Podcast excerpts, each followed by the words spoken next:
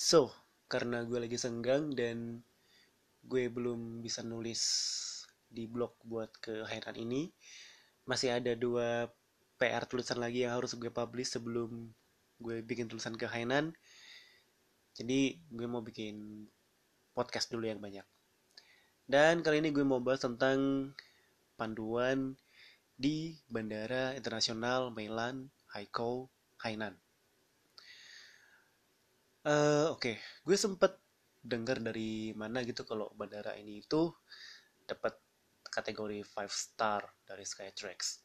Dan karena dengar prestasi ini, ya gue juga jadi punya ekspektasi lebih buat bandara ini.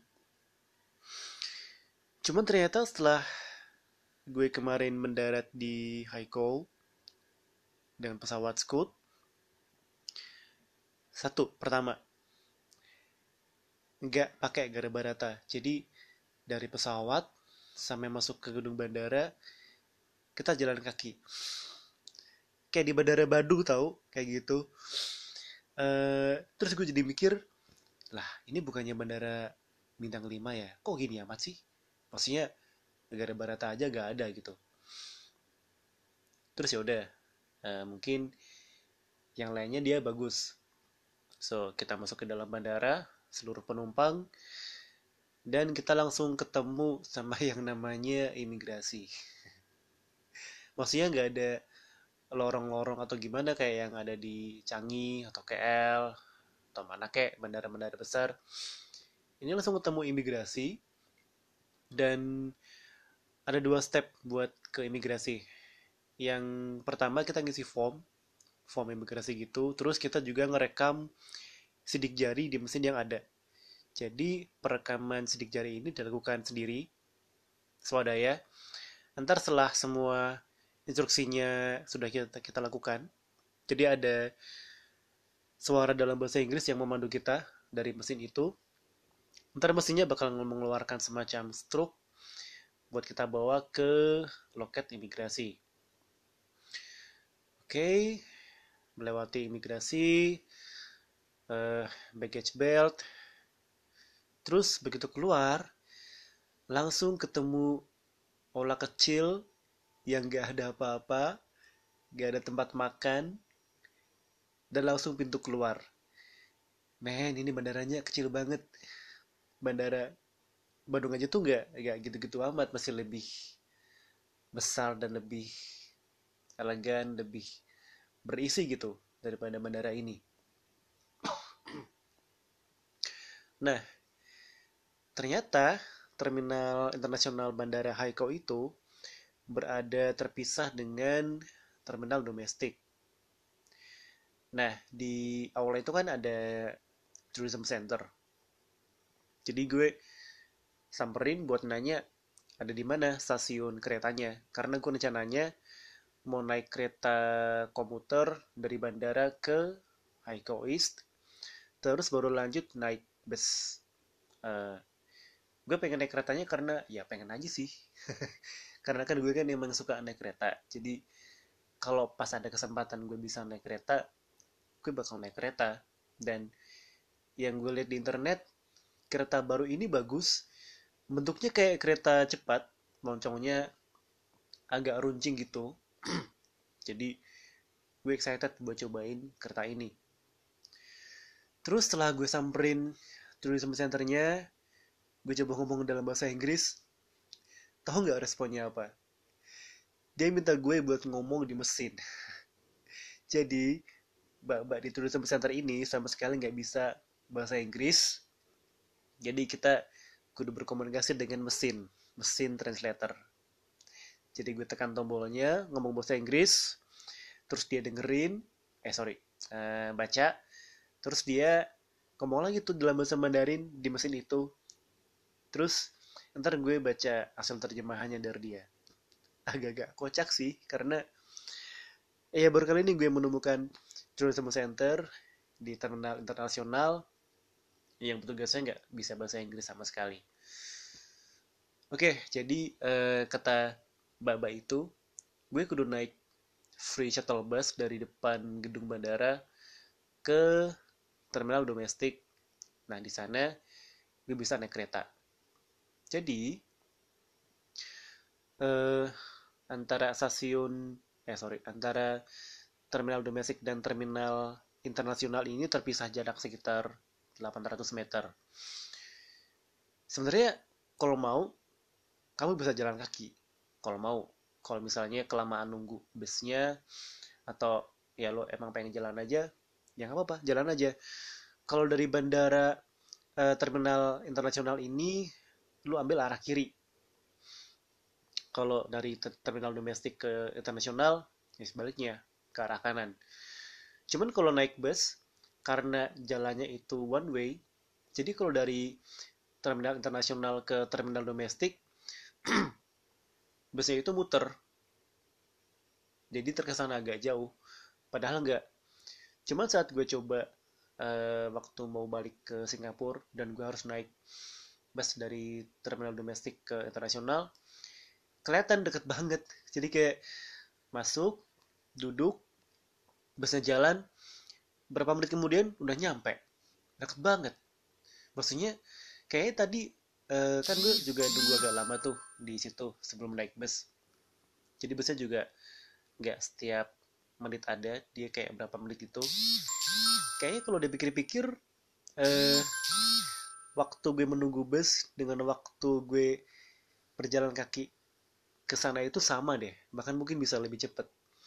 Jadi kalau misalnya uh, kira-kira busnya masih bakal lama datang dan lu buru-buru dan lu nggak keberatan buat jalan kaki misalnya lu nggak banyak barang bawaan ya udah jalan kaki aja. Nah setelah sampai di terminal domestik nah di sanalah terintegrasi dengan stasiun kereta komuter dan stasiun kereta cepat. Uh, pintunya kelihatan kok dari luar jadi lu nggak harus masuk ke dalam gedung bandaranya. Karena jadi turun dari bus terus uh, lu belok kanan ambil arah kanan kelihatan tuh mesin-mesin tiketnya. Terus di sampingnya ada pintu masuk ke stasiun bawah tanahnya. Nah karena waktu itu gue gagal buat naik kereta komuternya jadi kereta mesin tiketnya itu nggak ada bahasa Inggris. Sebenarnya gue bisa nyaris beli tiketnya dengan bahasa Mandarin karena kan stepnya kan kurang lebih sama kan dengan mesin tiket di mana pun. Stepnya kurang lebih sama cuma di step terakhir itu tuh yang pembayaran yang gue bingung ini harus gimana. Uh, dia nggak terima uang cash dia cuma terima kayak semacam kartu dan kartu ATM gue coba masukkan semua kartu ATM gue nggak ada yang bisa masuk. Jadi gue gagal buat beli tiket komuter dari bandara ke Haiko East. Yaudah karena waktu itu gue lapar gue masuklah ke dalam gedung bandara terminal domestik bandara Haiko dan ternyata bagus yang ini yang domestiknya. Uh, gedungnya lebih besar lebih modern lebih elegan dan di situ banyak ada beberapa tempat makan. Ada Burger King ada McD yang pertama itu yang setelah mendarat gue mampir ke McD buat sekedar menukarkan uang yuan gue supaya gue punya uang kecil. Gue beli latte harganya 30 yuan atau sekitar 60 ribu rupiah. Nah waktu mau balik ke Singapurnya jadi karena gue naik kereta cepat dari Sanya gue turun di stasiun Melan ini terus dari keluar peron keretanya gue naik ke atas lalu nanti ketemu semacam lorong yang isinya travelator terus naik ke atas. Nah ketemulah si gedung terminal domestik ini. Gue masuk lagi dan gue cobain yang Burger King. Harganya 50 yuan atau sekitar 100 ribu rupiah ya wajar sih kalau agak lebih mahal daripada harga makanan di luar. So kalau misalnya kamu mau cari makan di bandara Haikou kamu harus ke terminal domestik. Karena yang di internasional setahu gue kemarin nggak ada. Bener-bener nggak ada bener-bener basic banget. Di domestik ada beberapa tempat makan dan gedungnya juga bagus. Terus dari depan terminal domestik inilah kamu bisa naik bus ke kota. Jadi uh, setelah gue makan dari McD tadi gue ikuti petunjuk yang mengatakan exit ke Ground Traffic Center GTC dan bus. Jadi ikuti petunjuk itu ikuti petunjuk itu uh, nanti lu bakal nyebrang jalan nyebrang jalan di bawah gedung gitu. Terus nanti uh, nyebrang jalan lagi. Jadi ini kayak jalan ini deh bayangin bayangkan uh, jalan di bawah gedung bandara. Terus setelah kelar lu nyebrang lagi jalan yang umum yang terbuka. Nah nanti lu akan sampai di sebuah gedung kayak terminal tapi ada beberapa tempat makan kayak mall kayaknya masih baru sih. Masuk ke situ nanti akan ada semacam basement yang isinya bus-bus gitu kayak di KL Central.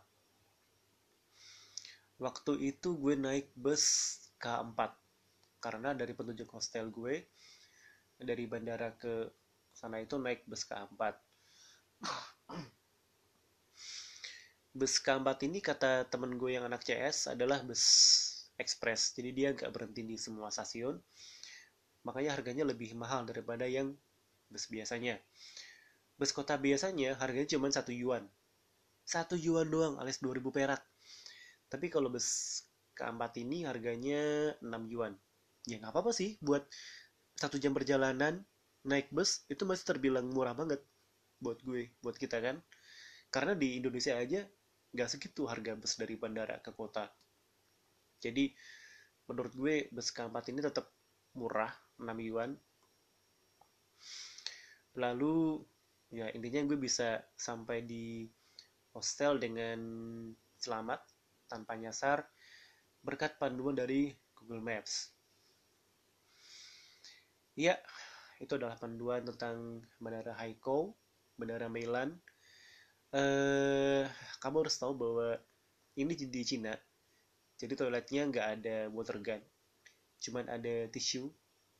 Kalau kamu nggak terbiasa pakai tisu lo bisa uh, isi botol dengan air yang ada di apa namanya wastafelnya terus lo bawa ke dalam toilet.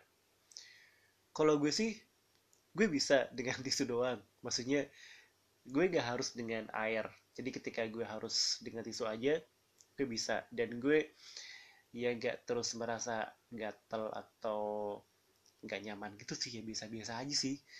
Cuman ketika gue kebetulan lagi ada botol kosong kayak waktu kemarin gue mau balik dari Haiko ke Singapura gue isi dulu tuh botolnya dengan air terus gue bawa ke toilet.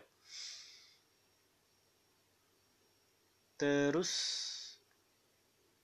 apa lagi ya? Mandi changer di sana ada sih tapi gue nggak tahu rate-nya berapa dan cuma dikit nggak banyak. Uh, ya bandaranya gitu sih. Gue nggak tahu kenapa dia bisa dapat predikat bandara sebaik itu. Maksudnya gue nggak melihat ada yang spesial atau ada yang wah dengan bandara itu counter check-innya juga cuman dikit. Waktu itu aja buat Jetstar cuman ada dua counter dan antrian berjalan dengan lambat. Jadi ya lumayan sih buat ngantri check-innya kalau yang di terminal domestiknya itu bedang, uh, gedungnya tertutup. Kayak gedung bandara selayaknya. Tapi kalau yang di terminal internasional itu dia gedungnya setengah terbuka. Jadi kayaknya nggak ada AC deh. Atau mungkin pakai kipas angin doang gue nggak nggak terlalu perhatiin. Tapi dia setengah terbuka. Jadi dari dalam gedung bandara lo bisa lihat pepohonan di sekeliling gedungnya. Gitu. Ntar gue uh, share fotonya di blog sama di Instagram mungkin. Yep. Itu aja panduan kali ini semoga kalau lo yang mau ke Hainan bisa survive dan panduan ini bisa ngebantu lo buat menemukan jalan keluar dari bandara ke kota dan sebaliknya. Dari kota nyampe ke bandara dan terbang lagi. Thank you buat yang udah dengerin buat yang udah nyimak. Sampai ketemu di podcast berikutnya. Good night and keep learning by traveling. Bye